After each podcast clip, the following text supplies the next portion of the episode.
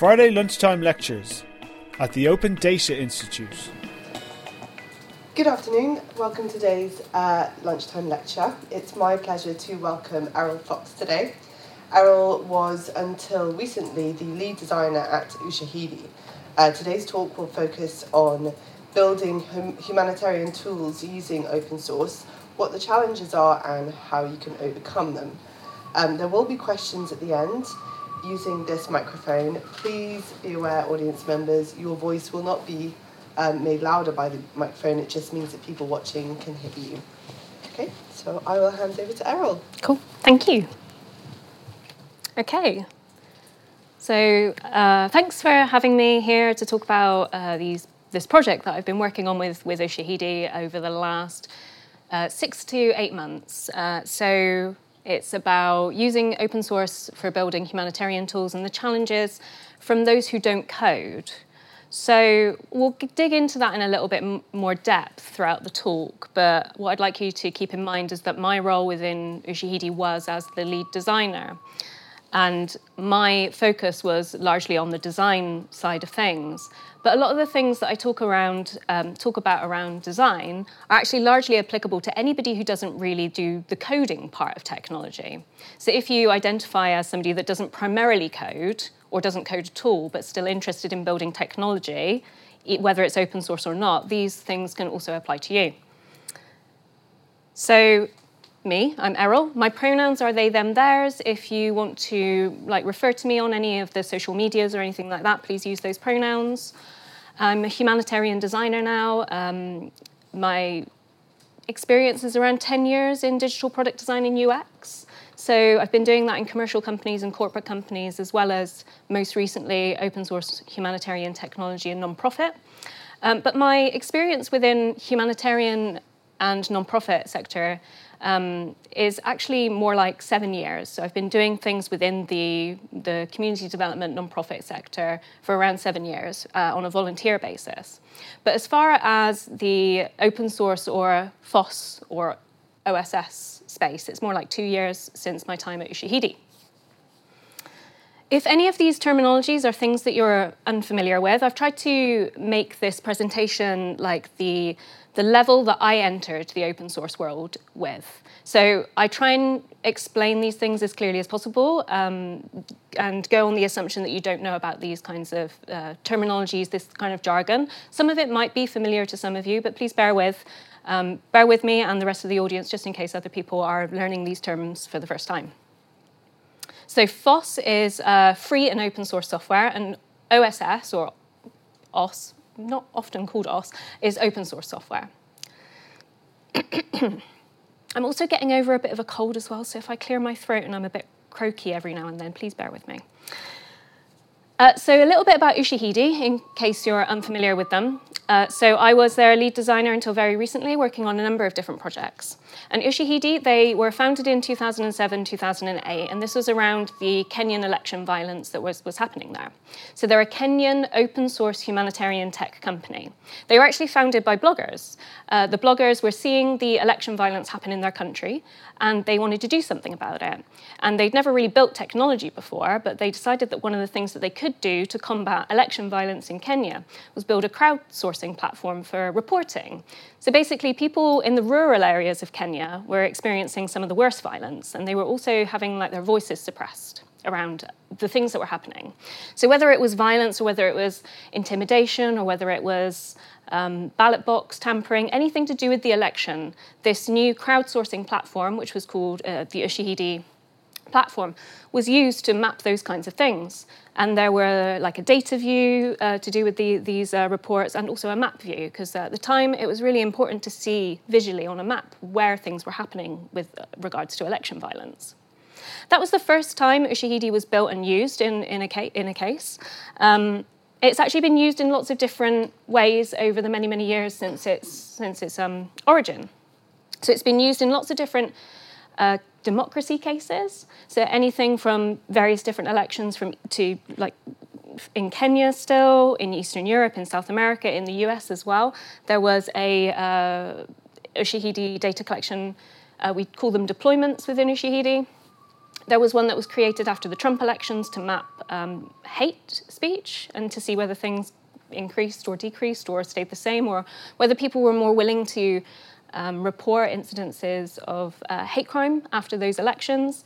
But it's also been used in lots of other cases. So the concept of data collection and crowdsourcing data collection from citizens was uh, something that could be used in lots of different cases. Um, in this case on the slide, this is a uh, deployment that was created shortly, shortly before the Nepal earthquakes. And what was happening with this deployment was a number of different community groups, volunteer groups, were using the data collection platform to map as uh, things were happening when the Nepal earthquake was going to hit. So they got the they got the um, word that an earthquake was going to going to happen and they created the deployment and they started to mobilize like information from citizens around what was happening at, as the earthquake was happening. So they could more effectively like understand what was happening from like a citizen level. So as people were experiencing road closures or trees being felled, citizens were sending in photos of that um, on their street. And this was actually uh, used by the Nepalese army uh, for where they sent their relief effort. So it's a real example for crisis response as opposed to, say, election elections, um, in how citizen-led data and enabling citizen-led data can can actually help um, a incident, basically. So rather than a top-down approach, which is often what a lot of relief aid organisations rely on, they go in, they do their assessments, and they decide what is needed in certain scenarios. This is with the crisis scenario. Instead, there's a citizen-led approach, whereas this is happening right now, and also take this data into consideration and take my experience into consideration as well. So on the on the subject of all the different ways in which the data collection platform for Ushahidi has been used, so there's election violence, there's crisis response from any kind of natural disaster or even human made disasters sometimes as well. Um, so you're talking terrorist attacks and things like that, internet shutdowns sometimes as well. Um, but also things like um, mapping street harassment. There is a usage of Ushahidi in Egypt, which was called Harassmap, where a group of women uh, wanted to document and find out where harassment was happening on the streets. And as a result of using an open source tool like Ushahidi's data collection platform, they were actually able to constitute as a, as a nonprofit themselves and are now doing further work within the, the harassment space. Um, I don't think I take questions throughout the, but after, at the end, for sure. Um, so Ushahidi has created lots of different tools, um, primarily open source tools, not always open source, but primarily open source. The other example on the screen right now is a, a recently gone open source and was open sourced for this project. And this is a crisis communication tool called 10.4.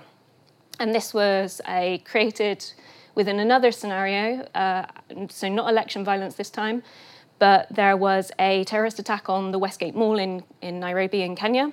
And what happened during that terrorist attack was there we had, as Ushahidi, as Ushahidi employees, we had a um, knowledge that one of our staff members and the staff members' families were, was in that mall at the time. And previous to these kinds of tools, you might find this uh, scenario a little bit familiar when you're trying to get in contact with somebody. Maybe you're meeting up for dinner or something like that. But what we tried to do was we tried to text, we tried to call, we tried all the different communication methods. Then we went to the communication methods of people that we thought might know where that person is.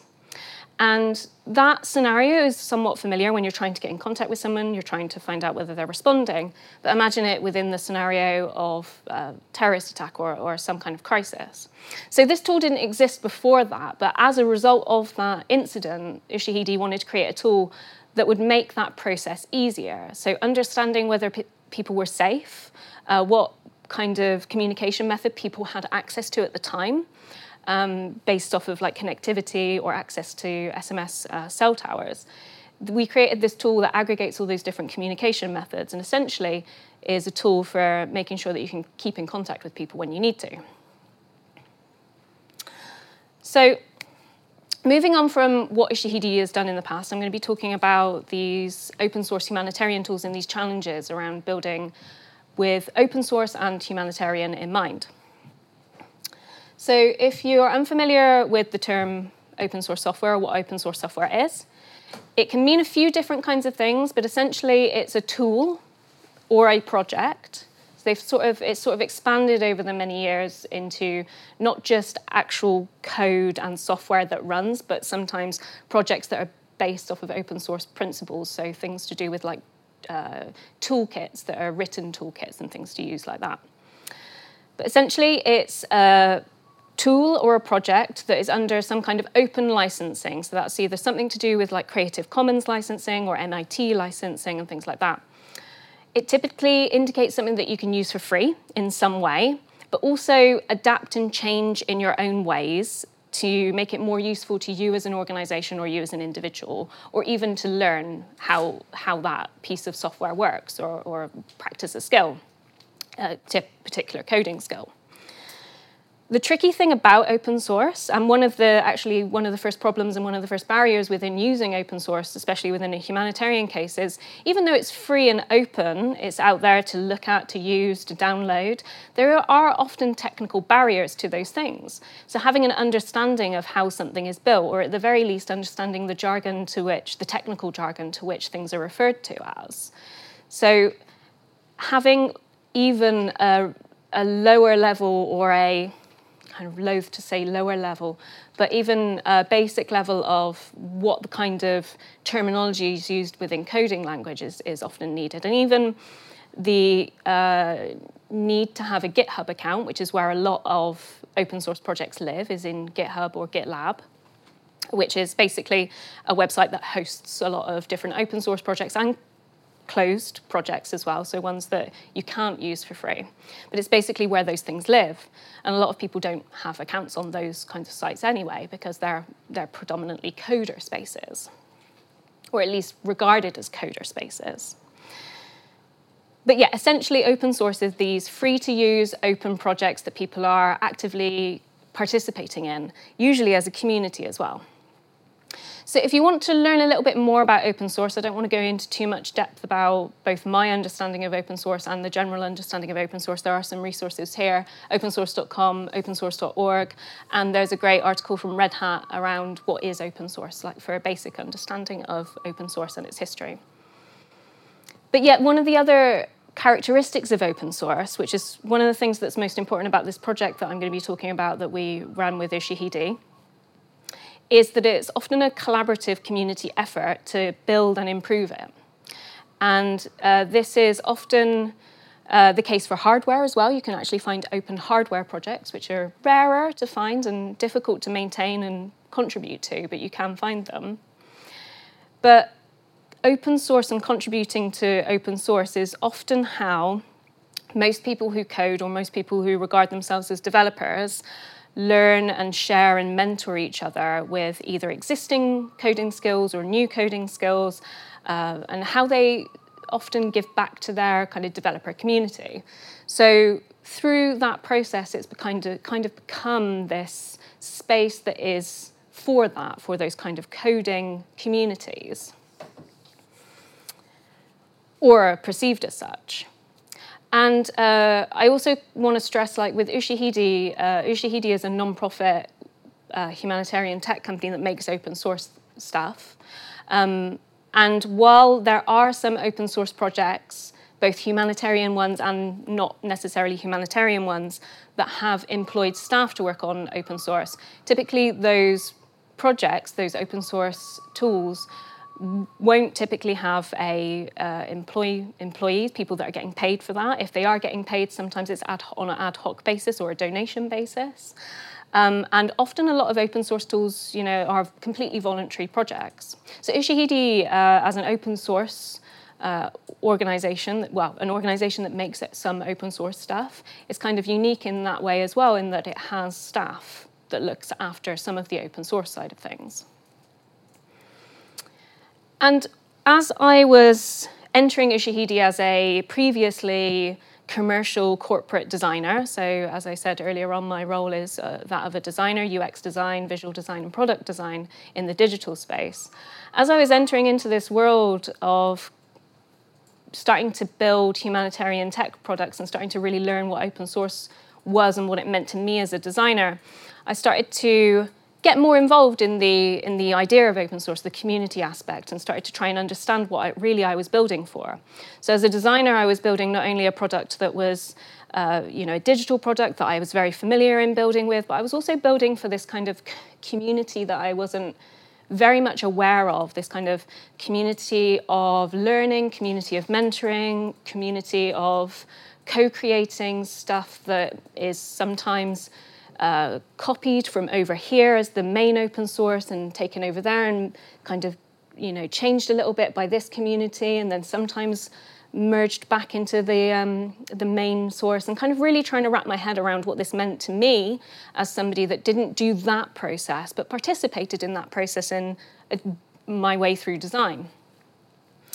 And I started to wonder where other people like me were, so the designers or the marketeers or anybody and everybody that's involved in creating digital products from potentially a commercial or corporate perspective.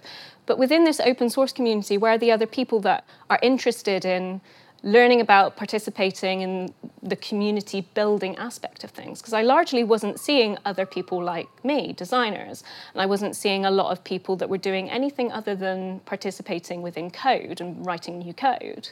Or if they were, they were very, very hard to find, very, very hard to see the volume to which uh, coders are present within open source. And like I said before, this is predominantly understood because it's a coding tech space. So there has to be this kind of understanding of how, or at least this um, uh, not a fearful uh, approach to terminology like cloning a repo, which was something that I was just a phrase that I was generally terrified of as a very new person in open source. I didn't really know what cloning a repo actually meant. Um, some of you may, some of you may not, but it's a terminology which kind of isolates and excludes people that potentially really want to contribute to, again, a humanitarian open source project. So the first challenge really is, is how we view open source especially if we're participating in humanitarian context and trying to build projects, tech, technology projects that do good, and trying to open them up, how this open source space is regarded by both the people that have participated in it for a long time, the coders, and also the people that are coming into it maybe through other means with other kinds of skills. I would even potentially go as far as to say, in my own opinion, that OSS has kind of a technical bias, actually. So often technical solutions to certain problems are prioritized within some open source uh, projects. And that sometimes the solutions to those kinds of problems within things like humanitarian projects, uh, humanitarian open source projects, don't necessarily always have to have a technical solution to them. But because this space is predominantly existing within this kind of coding space, that, that that's the, the knowledge base that, that people are are are participating in. So that's the kind of the first thing that often is is referred to. We can solve this in a technological way, whereas actually this might be a more of a understanding the problem kind of way and potentially it's a UX design problem or potentially it's a problem about access or potentially it's a hardware problem rather than a software problem things like that. But I think that when you're building any kind of open source project, whether it's a humanitarian one or not, you kind of have to have this understanding and responsibility to be actively including other kinds of functions within your project. Because it's very easy to find templates, it's very easy to find examples where those things aren't included, and it's easy to say that is the way that open source is done. But it actually can be done a lot more inclusively and a lot more uh, better when you actively include other functions. So this was a lot of what I was thinking about when I was working uh, within Ushahidi as, as an employed member of staff working on these open source tools, trying to think, okay, you know, where is my space? Where are the other people like me? I'm experiencing this, and I'm thinking that this can be changed for the better. And I was thinking there must be other people like me. So we'd worked with Adobe for a number of uh, months uh, before we started uh, the first part of the project that I'll go into. So we'd been working, um, having conversations with Adobe. Uh, if you're unfamiliar with what Adobe is, they create uh, software for designers, so commercial software for designers to create designs with, usually, and lots of other different things, uh, creative software. And we were also in conversation and working with Designit, which is a global design agency. And they were actually doing a series of pro bono work for us as Ushahidi. They wanted to contribute back to Ushahidi as a tool with their design skills. And I was talking to these, these two groups about my, my experience as a designer within open source and within humanitarian open source. And I was like, there's got to be other people like me. And they suggested that one of the things that they could do as part of their pro bono work was try and organize some kind of design jam hackathon, some kind of event to collect these people and try and understand whether or not these people exist. I thought that they must, and whether or not they wanted to group together and, and, and start actually actively contributing to different things. So we did uh, one event in Berlin in 2018 and one event in Seattle um, 2019 as part of interaction, uh, the Interaction Design uh, Conference, the IXDA conference in Seattle. And these were general kind of hackathon sort of rules. If you're familiar with how a hackathon works, we took one of Ushahidi's tools, our 10-4 crisis communication tool.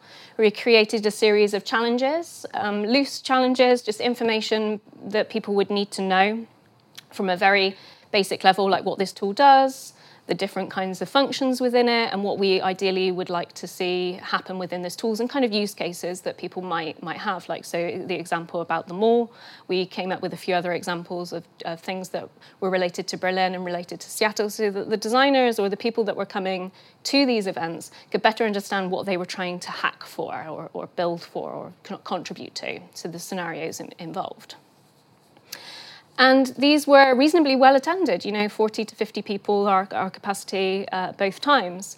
And what it really proved to me was yes, there are, there are people out there that are interested in contributing that aren't the people that code.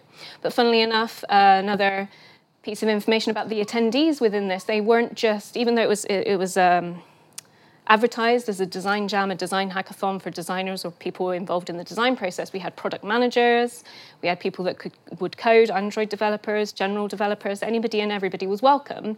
But it just goes to show that people are interested in the part of the process of building tools that wasn't necessarily just contributing code to a specific thing that we was dictated within um, a set of tasks within the open source repo. So we started to really understand from these events that we did with Adobe and Designit that designers and other people as well, they want to work on projects for good. The thing that drew them to these events weren't necessarily the fact that they were open source, because open source is a a tricky conversation to have with a designer because when you talk about some traditional open source projects like Linux or Apache or uh, things like that, they sort of go, mm. But when you talk about humanitarian open source, they think, oh, yeah, okay, I understand humanitarian, but I don't understand open source as much. But they can understand the connection of humanitarian and wanting to, to use their design skills for good. So we discovered that there was a huge amount of people that were interested in contributing specifically either to Ushahidi's humanitarian open source or humanitarian open source in general with their design skills. And there just wasn't this shared vocabulary, shared vocabulary and there wasn't this understanding of this that this developer space, this, this space that was considered for people that can code, was open to other functions. And it sort of seems obvious to say that it is because it's open source, it's open by its very nature. But this kind of this uh, perception that it is this space for a particular kind of function was really embedded within a lot of different digital uh, functions. So we uh, created this project with Adobe, and Adobe funded the Open Design project over the last six months to uh, six to eight months. And we were working still very closely with Designit, the agency as well. And what we wanted to do is start to better understand some of the challenges in more depth by running more events and starting to understand whether or not you can get tangible contributions from designers, product managers, anything that technically isn't part of the coding side of things, whether you can start to get more tangible contributions to the code, the open source code.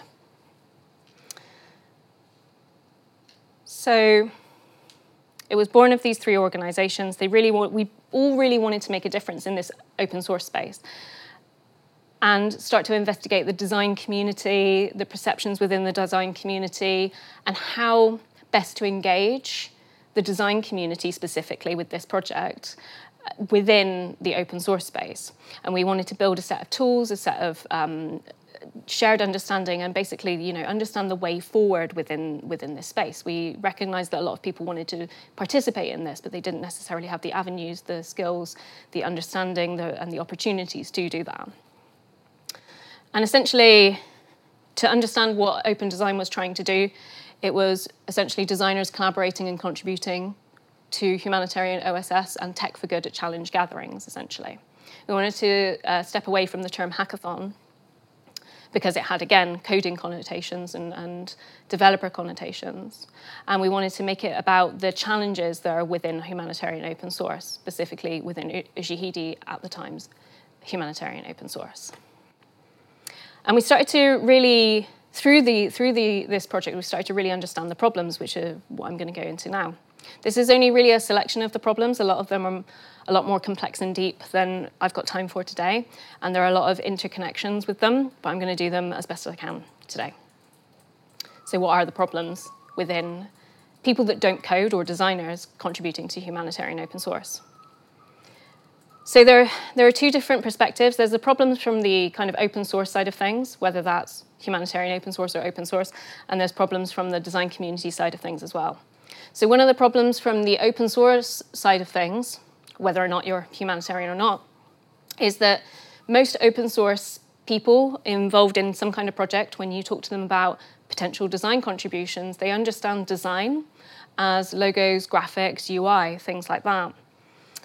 And it's a hard, hard thing to hear as a designer that your, your um, function, your role, your expertise is are these limited list of things that, that are the understanding of, of people with an open source.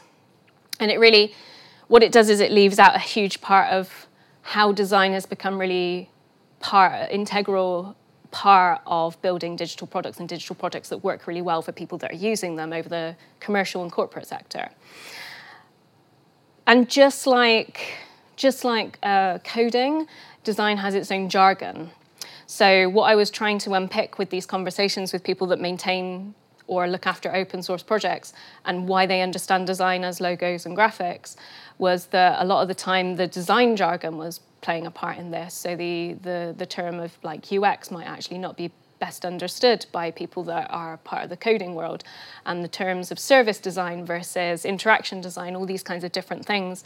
Uh, and all the terminology was playing into the lack of understanding of what design can actually do for an open source project. And the people that maintain things are the people and the people that own these or look after these open source projects are the ones that are kind of describing the work that needs to be done. And if designers aren't in that space where where they're participating how to describe the work being done and they're looking for for people to describe this, then if they don't know the language of how to describe what they need from designers, there's still not going to be that that communication of this is what we need from you, or this is what we think we need from you, or this is what we maybe might even might need from you.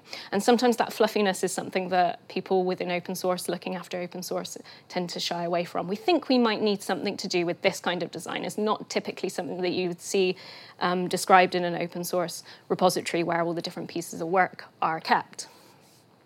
And I think um, when I talk to the design community, or basically the community that doesn't code, about uh, this understanding of design, um, there's kind of like a response of both kind of horror, but also kind of a bit of a mocking tone. And I really want us to move away from that because I don't think that this understanding of design is, is useful for, for us to, to regard as like, they just don't get it.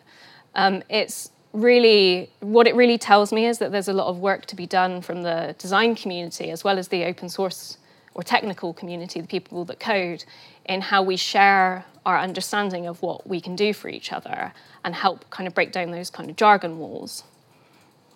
So you can apply this basically to any kind of other function that isn't best understood by another function or a technical coding function. So you could say the same um, is like most OSS projects understand monitoring and evaluation as graphs and Excel, which is largely untrue of the monitoring and evaluation side of things. There's a, there's a lot more that goes into it. But if an open source project is a particularly a humanitarian project and has a large monitoring and evaluation part of its tool, as Ushahidi's data collection uh, tool does, then if we're not accurately describing and understanding what we want from monitoring and evaluation contributions, then we're not actively encouraging and, and participating in that, that that two-way communication of understanding what we're asking for and also how they can best contribute.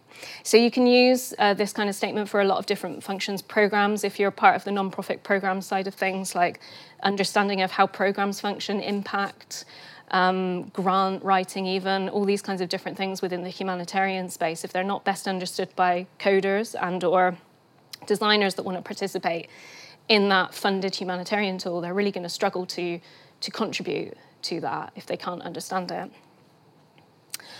And uh, this, this, uh, this one about issues being restrictive is kind of a tricky one because it's not, it's not always the case. Um, and again, um, I don't want to assume that you know the terminology here. So, an issue is typically, uh, if you're outside of the, the kind of coding or technical world, it's, it's usually what the term that is used to describe a particular task or something that needs doing is, is described as an issue. And there's even a section within GitHub when you look in a project called issues, basically, and it's where a list of different things that need to be done are described in varying levels of detail depending on the project, basically. So some people have issues that encapsulate a very large piece of work, and sometimes people will create issues that encapsulate a very granular, this specific line of code needs to be changed. So even between different open source projects, sometimes different things are used in different ways, which you know makes things extra tricky. But it describes a task. And typically, what I found as a designer looking around at open source to try and contribute to it is that a lot of issues are restrictive for the design design expertise, really. So something might say within an open source repo, perhaps it's a tool that needs a form capture, so collecting some kind of data through input fields. And you might find that these issues are described as a design a form to capture new volunteers, include name, email, and address. And you might think on the surface level that's quite easy, that's quite simple, surely somebody can design that. But really, what a designer is doing when they want to approach that kind of piece of work, if it was commercial or corporate, is they would be asking, why, did, why is this form needed? Do you need all those data points? How should this be stored? So it's not just about particularly the designing of that form, it's about all the other stuff that encapsulates that piece of uh, interaction from somebody with a digital thing.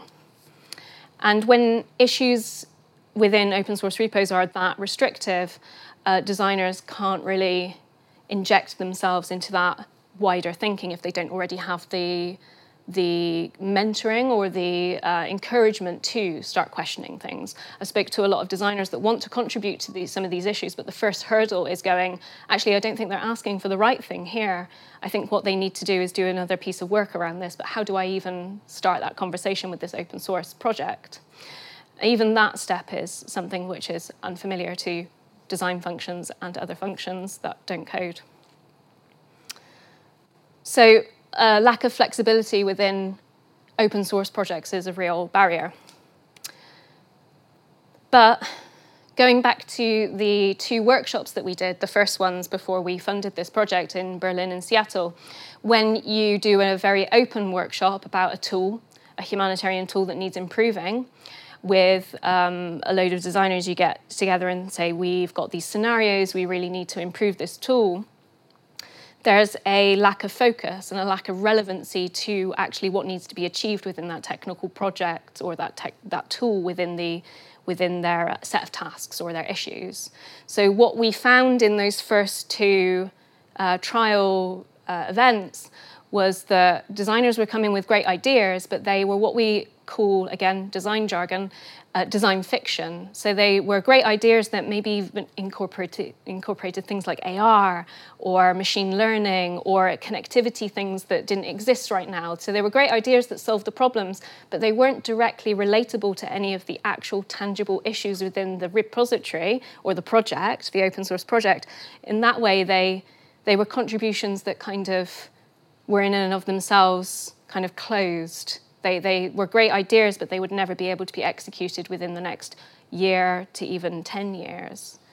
Um, so, what we started to understand about bringing designers and subsequently other functions into the open source space is that there does need to be a balance between the restrictiveness of open source issues and how they're described right now and this kind of almost free for all potential for design fiction uh, not implementable. So there needs to be this middle ground between how do we bring these two uh, into the middle, so not too restrictive but not too open, uh, as far as focus goes.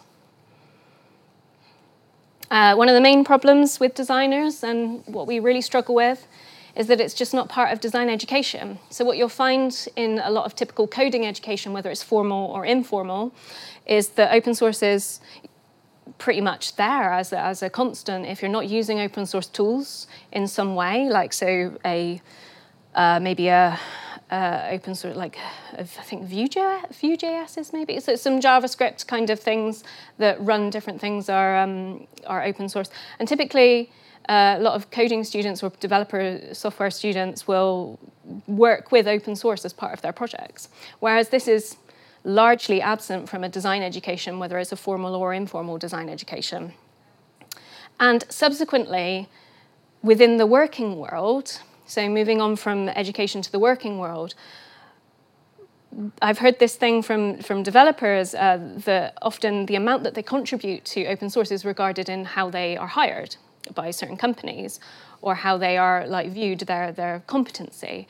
Whereas if, even if you did have um, open source within design education and promoted open source contribution as part of a design process of growing your career, if the people that are hiring the designers kind of look at your open source com- contributions as a designer and go, what is that even then? Put it to one side and not regarding it as, oh, okay, I understand open source. Um, and why it's uh, beneficial for a designer to have this in por- their portfolio, then we're not really connecting the dots between education and the working world. So there's this kind of we could in start introducing, and a lot of universities, there's a university in Germany in Darmstadt that have started to introduce open source into design uh, designers' educational modules, which is great. But until the industry starts regarding that as valuable information experience, then we're still going to have a problem. And following on from it not being present in education, there's just this understanding, this lack of understanding from the design community of what open source really is or what it can be. So, what I was saying a bit earlier around open source being kind of kind of almost the terminology is kind of we've heard of the terminology but we're not quite sure how it applies directly to something that we've used. And when you start talking about things like apache or things like linux and some of these kind of very technical heavy things it kind of you kind of go oh no i'm not really interested in that. But when you start talking about humanitarian open source they start to understand it a little bit more. But in general most designers don't really have a clue about what OSS and what it is and what it potentially can be. So, following on from that, if you then have either done the work to help designers and other functions understand what OSS is, or they already know what OSS is, then GitHub, as it exists, can be a barrier so I was saying earlier on that one of the first things that designers might want to do, or even other functions might want to do within existing open source projects, is they might want to help redefine or better define what is being asked of at, within an issue. But that barrier of commenting, that barrier of interacting is still still present. So GitHub itself and the language that GitHub uses, the interface that GitHub is, which has predominantly been used by people who code, is something that designers really need a lot of support understanding and interacting with and getting over uh, that kind of barrier. And really starting to understand that contributions from a design side of things can be as simple as uploading something within a comment and that this kind of talk around pushing, pulling, cloning repositories, using a terminal, using commands, doesn't necessarily have to be part of how you contribute as a designer to open source. Um, so uh, the explanation of open source to a lot of designers tends to sound like work for free. This is a problem within a lot of different industries, but it's very prevalent within the design industry. You get told a lot um, as a young designer, whether that's you know you're changing careers or whether you're coming out of university, uh, that you can do work for exposure or you can do work um, you know that's that you, if you do this piece of work for me now, then you can have more paid work in the future. It's a real it's a real issue within the design uh, industry as as a um, as a like a basic problem. But when you start to explain what open source is, it really starts to remind a lot of designers of that those conversations and the conversations that we're trying to move away from as a as an as an industry around this kind of understanding that we do um, something that is creative and therefore less valued. So you know you must enjoy what you do because it's creative. It's it's work and it's a job like most other things. But when you start to explain to designers what the benefits of open source are from, a, from historically the coding point of view, that you can learn new things, that you can contribute to humanitarian purposes, that you can collaborate across borders, because it's, it's fundamentally a, open source is fundamentally a remote collaboration uh, kind of community. They start to understand it in better terms than work for free. So there's really another piece of work that needs to be done from the open source side of things and also the design community side of things around it's not you are contributing in a voluntary manner, but you know these are the things that the the technical coding community have benefited from, and this is why they still participate in this practice, and this is what we can gain from it as designers as well. Um, this one is again it kind of gets into some technical jargon, jargon about version control. I'll give a very, hopefully, a very quick explanation of version control. Essentially, within coding, you can have multiple different versions of something so that if somebody is working on the same part of something, you can work independently on the same part. And then when you try and sort of merge it back into the main project, it will you'll get a series of different pieces of information that say, oh, this this piece has been changed here, but it's also been changed here. Which would you like to merge or prioritize, or would you like to figure out which bits need to be changed so that it doesn't conflict? One of the problems that we have as designers and also other functions is that our the tools that we use, our software, our creative software, which is why it's really important that we had Adobe on board for this, our software doesn't allow for version control. So you can have a designer working on a piece of open source contribution, and you could have another designer working on another piece of open source contribution to a project, and they could be working on the same part of the same tool, and our software and our processes will not tell us when they, there are conflicts. So there's a, a, fundamental lack of version control, or at least automated version control for designers and potentially other functions as well. And it actually requires a lot more effort and onus on the designer's part of things to make sure that things don't conflict and that you're not um, re like doing the same work as other people within contributions. Or if you are, then you're doing that in a way that doesn't kind of conflict.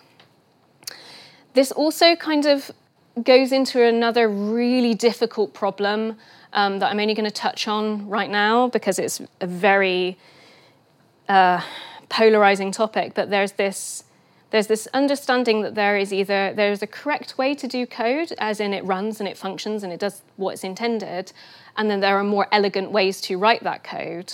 So those are improvements, but there is a right way to, to do code. Whereas with design, there's not necessarily as clear a right way to do design. And one of the problems that a lot of projects have found when they've tried to include open source design in their in their projects, so we found this with Mozilla, and we also found this with Red Hat when we spoke to them, is that really the choice of whether something is the correct design to be implemented is a matter of how much background research that designer has done, um, opinion of who's approving it, um, who approves whether that design is, is finished if there isn't a designer on staff as, as such. So it becomes a really complicated issue. So not just about version control, about conflicts, but who would decide which of these two potentially conflicting pieces of work, uh, of which, which of those would get actually chosen. So you get into this real tricky territory about peer review and how to do that as designers, because it's not necessarily something that we have templates for. Um, I'm going to go into some of the ways that we've solved these problems now, and I'm running out of time. Uh, really, low, really low on time, so I'm going to go quickly. So, what is open design as a, as a project done to solve these problems, and what are we doing to sol- try and solve these problems? One of the things that we're doing is connecting those already doing similar work. So, one of the things that I found uh, starting this project is that there's actually a lot of different organizations doing work within specifically design communities in how to either get people involved in open humanitarian projects, whether they're open source software or just open projects, but then also people that are looking at the uh, technical side of design contribution. So you've got the Hague Hacks doing a lot of really amazing stuff over in The Hague around human rights activism and getting designers involved in how to build tools for them from the initial stage.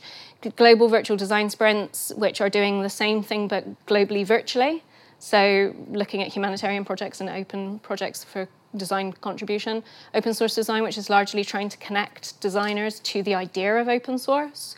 Um, and then OpenIDEO um, is doing very similar kind of projects around humanitarian, uh, like collaborative remote projects. So you've got different people doing different things uh, around this space. So what can we do that was different? So, or what can we do that adds and helps and enhances these projects as well? So, what we did for our events was we created a series of different um, reference documents that we used within the, the events that we began to run as part of the Open Design Project. So, we uh, took all of these learnings from all these other organizations as well as our own research, and we, we did our methodology, which is open and you know you can read and contribute to that. We've got a framework for running workshops with designers and other functions around an open source humanitarian tool that is adaptable to any humanitarian tool, uh, open source tool. And it's all located on the, the Open Design Ushahidi GitHub repository here. So you can find all of that there, as well as all the different learnings that we, that we have, all the different evaluations that we did from our, from our events. The other thing that we're doing is building relationships with more and diverse open source projects. So the pilot of the open design project was largely focused on an Ushahidi tool because we had access to that and we, we knew how to build for that so we can break down some of these barriers. But one of the real challenges now for the next phase of how to include designers in humanitarian open source is finding more humanitarian open source projects. So I'm in uh, talking with a number of different open source projects uh, now about how to apply the, this framework and methodology to their tools and what, what is needed when you when you don't have an innate knowledge like I did of the Ushahidi tools for building these workshops for. So starting to build up a, a real a list of all these different kinds of open source humanitarian projects that w- are ready and want to participate in a design contributions and have design contributions. And we did uh, these pilot events. So these, this is where we tested our framework and methodology. So we did one in India, in Bang- Bangalore. We did one in uh, Taiwan, Taipei. Uh, Kenya, uh, Nairobi is due this year, uh, as is uh, London, UK. Um, the focus of Bangalore was around the Kerala floods, and we worked really closely uh, with local charities there on, on our crisis communication tool TenFour about how uh, open design contributions can be made to the TenFour crisis communication tool, but very relevant to that design knowledge base. So going into India with a, an Indian use case. Uh, for Taipei, we looked at typhoons and the effect that it had on rural farming communities and natural disasters within that, and again using TenFour as the, the case study. With Nairobi, we're planning on doing it around terrorist attacks. And with London, we really want to focus on the the Grenfell t- Tower fires and how that crisis communication tool could be made better through open design con- contributions and benefit um, and make better these, these kinds of um, crises. So, what can designers do to improve that tool within these use cases? And within 2020, we've got a number of different cities, a number of different organizations that want to get more involved with the idea of open source design contributions for their tooling and also Ushahidi's tooling. If you're interested in the kinds of activities that we do within the open design workshops, they're all included on the open repository. But they're largely things that are very accessible to um, designers and people that haven't done design before. As I said earlier on, we got developers, we got product managers, lots of different functions participating in these um, in these workshops. And one of the things that we believe as the open design project is that any function is participates in the design process. While you might not regard yourself as a designer, you are actively influencing the design process by participating in these activities. So we don't close our doors to any other functions that aren't a design function. We encourage them and encourage them to participate in these design activities. So things like empathy mapping, defining problems, ideation, storyboarding, and sketching and prototyping.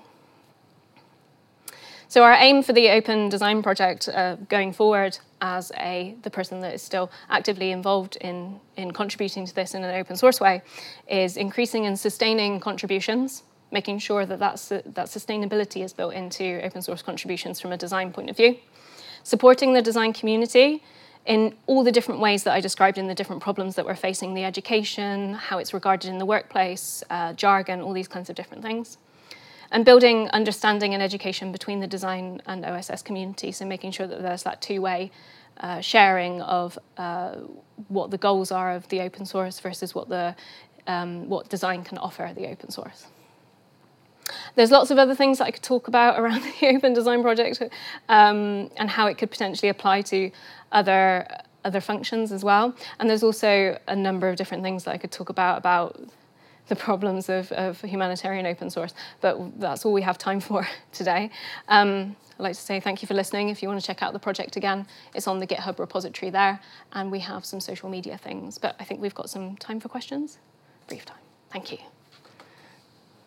Yeah, we've got time for a couple of questions. So um, I'm going to read one from Twitter first. Oh, okay. While people are thinking there's up in the room. So I've got one from Bonnie saying, uh, any examples of how the learnings translate into impact on the ground? Mm. i.e., did the tool manage to engage with more hard to reach groups? So one of the things that we found really, really early on within the Open Design project was there. So the first, the first um, test events didn't include people that were beneficiaries of the humanitarian open source, right? They were um, they were pilots, they were testing whether or not design communities coalesced around an idea.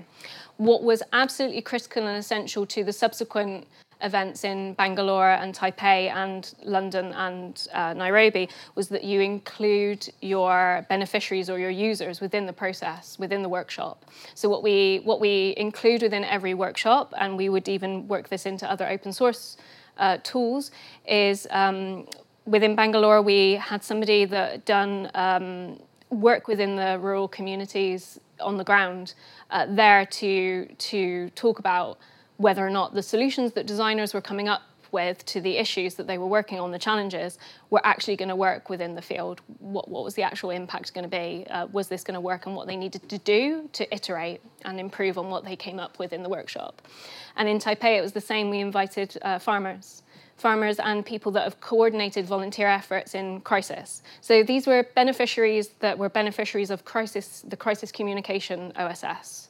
Um, so what we were actively doing, and one of the things that actually designers find the most, um, what's the word like, the most like uh, enticing about participating in these workshops was the connection that they and the opportunity to work directly with people that were affected by the software they were improving. That was the one of the biggest drivers for participating in open source, not only from often from a coding perspective, but from a design perspective, it was about I'm going to this event, I'm offering my skills, but also I get to understand and experience what it's like to be a farmer in rural uh, Taiwan hit by a typhoon and how I can try and help solve that, those problems with my design skills. And that was really the big draw. Um, so one of the tricky things that the project needs to do cyclically is have those design contributions merged into the software and actually tested.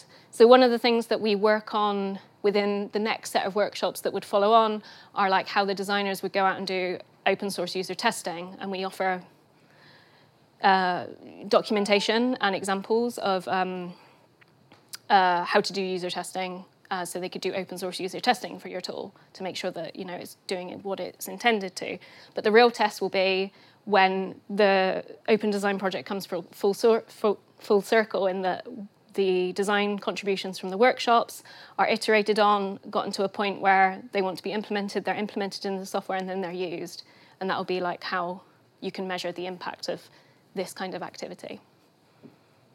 I hope that. Thank you. uh, do we have any questions in the room? I think we've got a chance for, for one more because we haven't got a huge amount of time. One here? Uh, if you could talk into the mic so people on the live stream can hear you. Hello, um, I'm Richard, project manager. I try to adapt my question, which has been partly partly uh, answered by your uh, your contributions uh, so far. I try to adapt it to, to the vocabulary that you're using. As how do you know that your what you're doing is actually necessary and useful? There is a make make or buy decision. Uh, how do you know that what you're designing has mm. not uh, already been designed 20 years ago mm. via OpenStreetMaps, via graphics? Uh, geography information systems I don't know. Do you know uh, how do you know that it doesn't exist already? Yeah, that's a really it's a really tricky problem from this project's point of view. I mean, it's a tricky problem from a humanitarian open source or humanitarian technology point of view, right?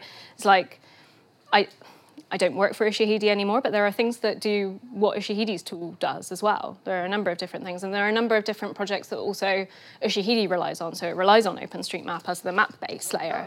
Yeah, yeah, it does. Yeah, yeah. Or um, it's a, one of the options within the data collection tool.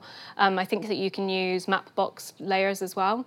Um, don't quote me on that, but I'm pretty sure you do. But anyway, um, one of the biggest problems that is that the open source or humanitarian or any kind of commercial companies even one of the problems that they will never or is knowing whether or not what they've built is doing the same thing that something else is being built uh, that's been built. Um, or is it different enough um, that it's you know useful in a different way, right? Or is it more useful over here, even though it does the same thing as something that's more used over there? It's, it's, it's a tricky problem within technology in general, what to use and how to use it. Within this project, it's particularly difficult because of the problem of something like if you have a challenge around a specific part of the TenFour tool, uh, let's let's talk about how people are messaged. Um, I might know, as somebody that's been working on that tool for a year, two years, that we tried that and we talked about that internally, or we talked about that a year ago, or we talked about that, blah, blah, blah, this, this many moons ago, and either the technology stack wasn't ready for it, or it wasn't funded, a number of different reasons it didn't get designed and developed. But if you're engaging with designers that are coming up with the same solutions, and wanting to contribute those solutions, saying, oh, we can solve this by doing this. And then you go back and say, oh, actually, we tried that. Um, it didn't work for these reasons. I don't think that there's a perfect solution to this, other than one of the things that we identified was, and when I spoke to the UNHCR about this project, they said it's all well and good if you have like group of designers that are hugely enthusiastic about contributing to the UNHCR like tool base and you know we get a flood of all these designs. Great fantastic. But what if we don't have the infrastructure of which to prioritize manage decide which, which, what actually fits. A lot of these designers might not have an innate or inherent knowledge about refugees. We want them to have a base knowledge of refugees. How do we give them that, or how do they learn that? Um, same with Ushahidi's tools. Like, how do you very quickly, within a workshop setting, uh, potentially give them designers all of the different information that they might need to know about a crisis scenario in Kenya, as opposed to global. So there's so many different variables. There are some kind of solutions that have been happening. One of the one of the organizations, uh, simple.org, has been doing open, open source design contributions to their tool for a number of years. Um, and what they do is they, it's, usually it's how they describe the tasks that they need and how they prioritize them. So they have tasks that could be done by any designer. So doesn't don't require maybe an inherent knowledge of their tool and the history of their tool, which is around uh, healthcare in like remote areas or the global south, basically. Um, but then they will also have tasks which they will label and start to talk about like you need to kind of understand what healthcare in rural India is like to be able to contribute to this or you know we require you to have an understanding of this before you can really tackle this problem. So it's tricky because designers they want to contribute, they want to do stuff you know that helps the humanitarian tool, but they also need that educational base or they need that they need that front load of information. Some of the ways that you can and we want to try and fix this is through documentation, great documentation. One of the things I did before leaving Ushahidi was create a huge amount of design contribution documentation, which was largely sort of developer speak, but hopefully is still accessible to designers. But there's not a there's not a perfect solution right now about whether a designer would come through this process, contribute something that has been tried before or that something else does, without necessarily having that um, feedback from the OSS, like, oh, yeah, we tried that, um, or, you know, so there's a lot of different problems within your question, but it, we have been thinking about them, how to solve them. Thank you. I'm really sorry. We don't have time for any, any more questions, so apologies if you had one waiting. Um, we don't have a lunchtime lecture next week, uh, so we'll be back on the 31st, so please join us again then. But in the meantime, uh, please join me in thanking Eriol for coming along today for such a great talk. Thank you, everyone. You've been listening to a Friday lunchtime lecture brought to you by the Open Data Institute.